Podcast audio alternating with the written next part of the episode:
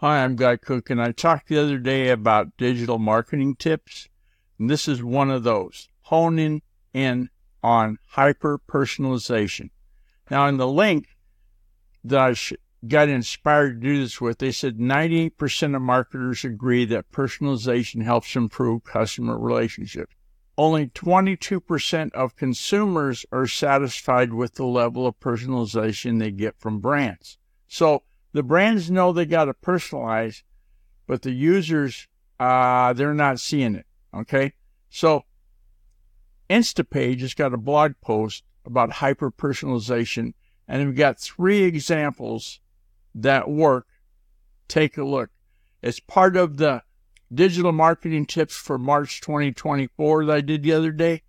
And I've got the link in the Google document. If you go to the Guy R. Cook Report.podbean.com, com. It's got a link in there that's got the links within it.